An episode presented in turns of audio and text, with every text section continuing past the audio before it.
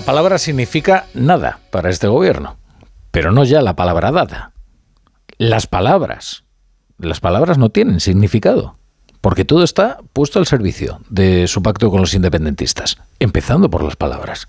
Ustedes han podido escuchar a diferentes dirigentes del PSOE señalando que los delitos de terrorismo eran una línea roja, que jamás incluirían los delitos de terrorismo en la amnistía, por si no lo recuerdan aquí los tienen. Los delitos graves han de estar exceptuados de, la amnistía, como ya lo están en la proposición de ley. El ministro de Justicia ha sido absolutamente claro.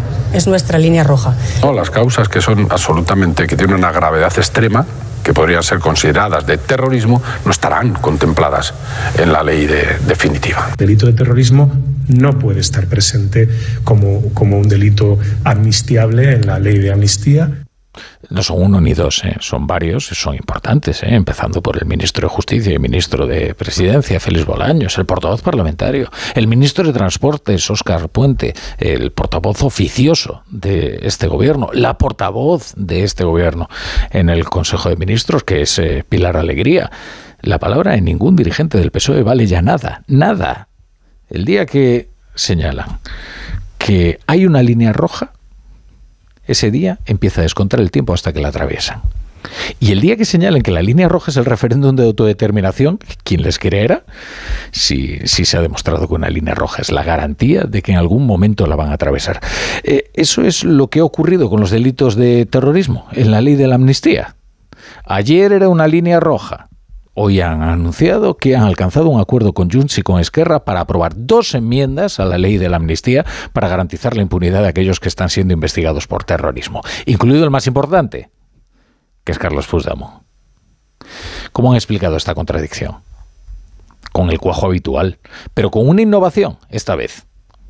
El ministro Félix Bolaños ha expuesto un innovador concepto, que es el terrorismo respetuoso de los derechos humanos ya no tendrá que ver con eh, las sentencias firmes. Ahora, los parámetros que se utilizan para valorar los jueces y tribunales en nuestro país, para valorar la exclusión del terrorismo, no es si existe o no sentencia firme, sino es si se adecúa a la directiva europea, si se adecúa al convenio europeo de derechos humanos y de libertades fundamentales y si es una violación grave de esos de ese convenio y de esa directiva. Pero de verdad hay un terrorismo que respete el convenio de los derechos humanos de la Unión Europea. ¿De verdad que ese convenio distingue entre un periodismo que lesiona los derechos humanos y aquel que es respetuoso con los derechos humanos? Pero ¿cómo va a haber un terrorismo respetuoso con los derechos humanos? Esa distinción es un dislate.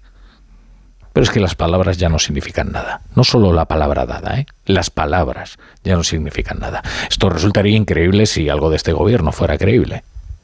Disculpen Gali Matías, pero no es una paradoja. Como nada es creíble, cualquier cosa es posible. Y por tanto no hay margen alguno para la sorpresa. Igual que no lo debería haber el día que anuncien la convocatoria de un referéndum de autodeterminación en Cataluña. Primero porque la palabra de este gobierno vale nada y segundo porque las líneas rojas que dibujan son de pintura evanescente. De hecho, que el gobierno pinte una línea roja es la garantía de que terminará cruzándola volvamos a hacer memoria, que puede ser, esto puede ser tedioso, ¿eh? y, me, hago cargo, pero de verdad eh, no es un ejercicio inútil. Los delitos graves han de estar exceptuados de, la amnistía, como ya lo están en la proposición de ley. El ministro de Justicia ha sido absolutamente claro. Es nuestra línea roja. las causas que son absolutamente, que tienen una gravedad extrema, que podrían ser consideradas de terrorismo no estarán contempladas en la ley definitiva. El delito de terrorismo no puede estar presente como, como un delito amnistiable en la ley de amnistía. Eh, hay otra razón por la que nadie debería sorprenderse de, de, que, de cualquier cosa en realidad, ¿no? pero de que un referéndum de autodeterminación eh, pueda ser alguna vez convocado. Y es que de un tiempo a esta parte, desde que sus votos son necesarios para que Pedro Sánchez sea presidente, los deseos de los independentistas siempre terminan convertidos en ley. Siempre. ¿Qué es lo que está ocurriendo? Pues como siempre, para enterarse hay que escuchar a los, a los independentistas, que son los verdaderos portavoces del gobierno, o al menos los únicos portavoces sinceros de este gobierno.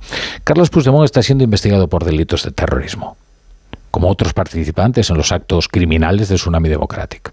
Eh, vamos a recordar que esta misteriosa organización de Tsunami Democratic ultraviolenta, que sumió en, la violencia eh, las calles de Barcelona, consiguió paralizar una infraestructura crítica del Estado, como fue el aeropuerto del Prat. Prueben hacer esto en cualquier país, ¿eh? en Alemania, en Estados Unidos, prueben a ver qué ocurre. Eh, una organización criminal de liderazgo difuso o desconocido que paraliza una infraestructura crítica del Estado. Bien, esta enmienda que pulveriza cualquier atisbo de dignidad del gobierno es en realidad una enmienda contra el juez que está investigando estos casos.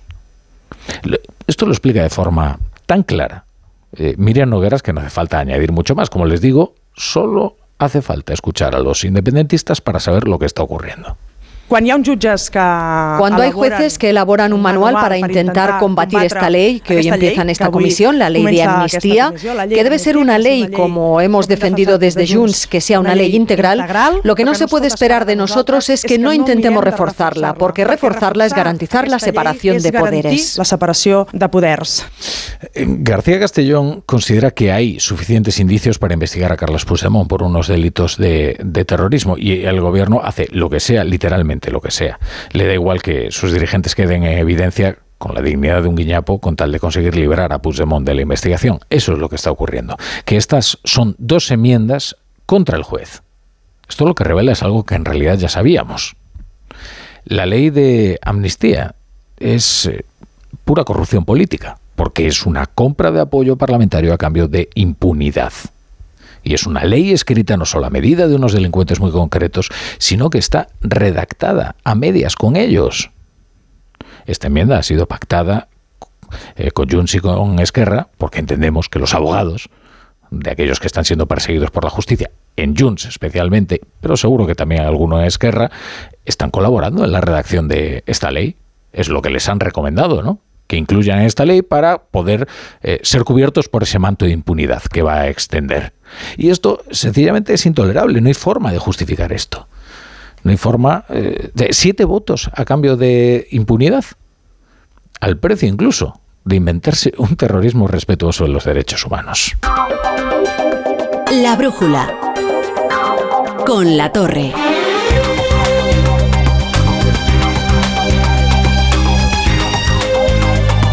Bienvenidos a Brújula si se incorporan a esta hora la sintonía de Onda Cero. Bueno, precisamente el Partido Popular ha salido a criticar duramente al gobierno por este nuevo cambio, por el haber borrado otra línea roja y por el haber incluido, sí, los eh, delitos de terrorismo, finalmente a través de dos enmiendas en la ley de la amnistía. El que ha sido más duro y también el más polémico ha sido Esteban González Pons, que ha hablado en el Círculo de Cataluña de el Cercle de Economía de Cataluña, que tendrá ese lugar que hace que se digan determinadas cosas eh, que tendrá. Eh, es que dice Esteban González Pons que no debería nadie sorprenderse de que el Partido Popular en algún momento deje de recurrir al Tribunal Constitucional porque considera que está completamente desacreditado. Es más, lo considera un cáncer del Estado de Derecho. Eh, Teresa Rivera luego ha salido, la vicepresidenta, a criticar las palabras de Esteban González Pons, que inmediatamente rectificaba y ahora les contamos en qué términos. Nuestro problema, más allá de las circunstancias diarias eh, por las que pueda atravesar el gobierno de Pedro Sánchez, las presiones a las que le puedan someter Esquerra Junts, la presencia de Bildu en la coalición de gobierno, más allá de todo eso, el, gran, el cáncer del Estado de Derecho hoy en España se llama Tribunal Constitucional presidido por Cándido Conde Pipí. Dice el señor González Pons, siguiendo la estela, por cierto, de declaraciones parecidas hechas por el señor Feijóo hace pocas semanas, que el Tribunal Constitucional es un cáncer del Estado de Derecho mientras esté presidido por el señor Conde Pumpido, que el Tribunal Constitucional está contaminado y que por tanto esperaremos a que haya otro.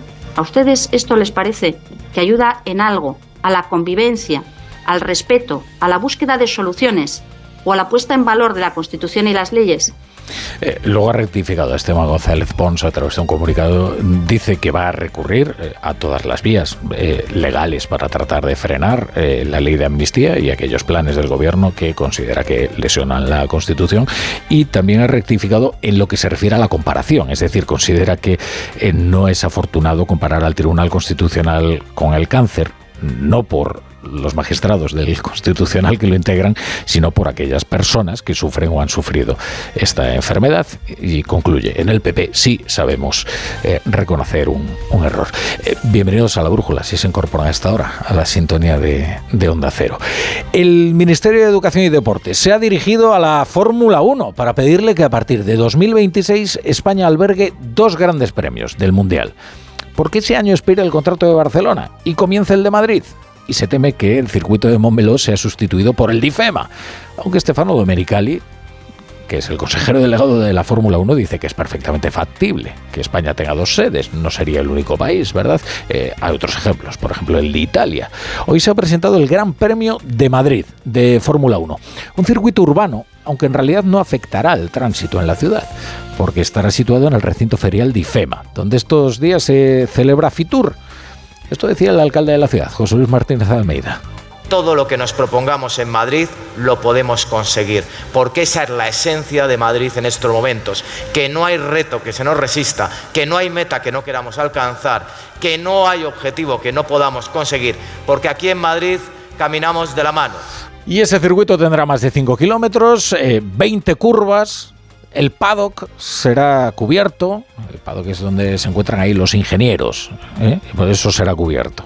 Eh, promete grandes oportunidades de negocio, o eso dice la presidenta de la Comunidad de Madrid, Isabel Díaz Ayuso.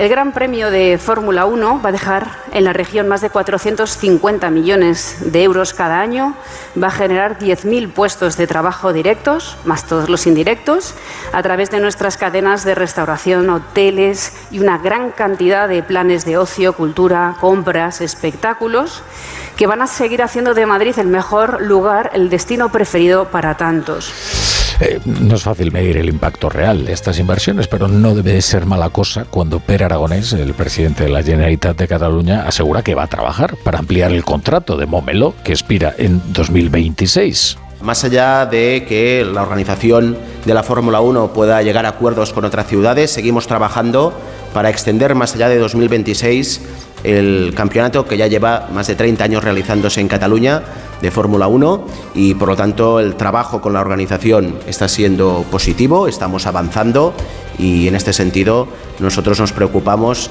para mejorar las oportunidades de Cataluña sin incorporarnos con nadie. Y algo más. El cine español estoy muy ilusionado porque hoy se ha leído la lista de candidatas para los Oscar y desde luego no ha ido nada mal, no pinta nada mal esta edición de los, de los premios Oscar. Tres nominaciones para dos películas. La Sociedad de la Nieve de Bayona, nominada en los Oscar a Mejor Película Internacional y a Mejor Maquillaje y Peluquería. The nominees are Io Capitano, Italy. Perfect Days, Japan. Society of the Snow. En el momento, en el momento en el que leían los, eh, las nominaciones. Eh, Bayona es un director muy apreciado en la academia, eh, con una experiencia extraordinaria y una filmografía que combina popularidad y calidad, que es el equilibrio virtuoso más difícil de mantener en el cine. Pero es que además hay otra película que va a competir por ganar un Oscar, que es Robot Dreams. Opta a mejor largometraje de animación, es de Pablo Berger. Cuenta la historia de un perro solitario en Nueva York que se hace amigo de un robot es una coproducción hispano-francesa. Eh, por lo demás, la gran favorita es... Imaginamos un futuro. Y lo que imaginamos nos horroriza. No, no es Barbie. No es Barbie. Es Oppenheimer de Christopher Nolan, que ha conseguido 13 candidaturas. Pobres criaturas de Yorgos Lantimos, 11 candidaturas. Los asesinos de la luna de Martin Scorsese, 10 candidaturas. Y, Barbie, de Greta Gerwig, eh, después de haber triunfado, ¿no? Y que parecía en los globos, eh, dice los globos de oro son la antesala de los Oscars, esto es una horterada. Eh, pero además, Barbie, la verdad es que se ha quedado con 8 bueno, ya veremos, ¿eh? Puede ganar, ¿eh? Puede ganar. Pero eh, Barbieheimer, bueno, no, parece que Pobres Criaturas va a ser la que le dispute a Oppenheimer eh, este año la gloria. Ya veremos, ya veremos. La brújula.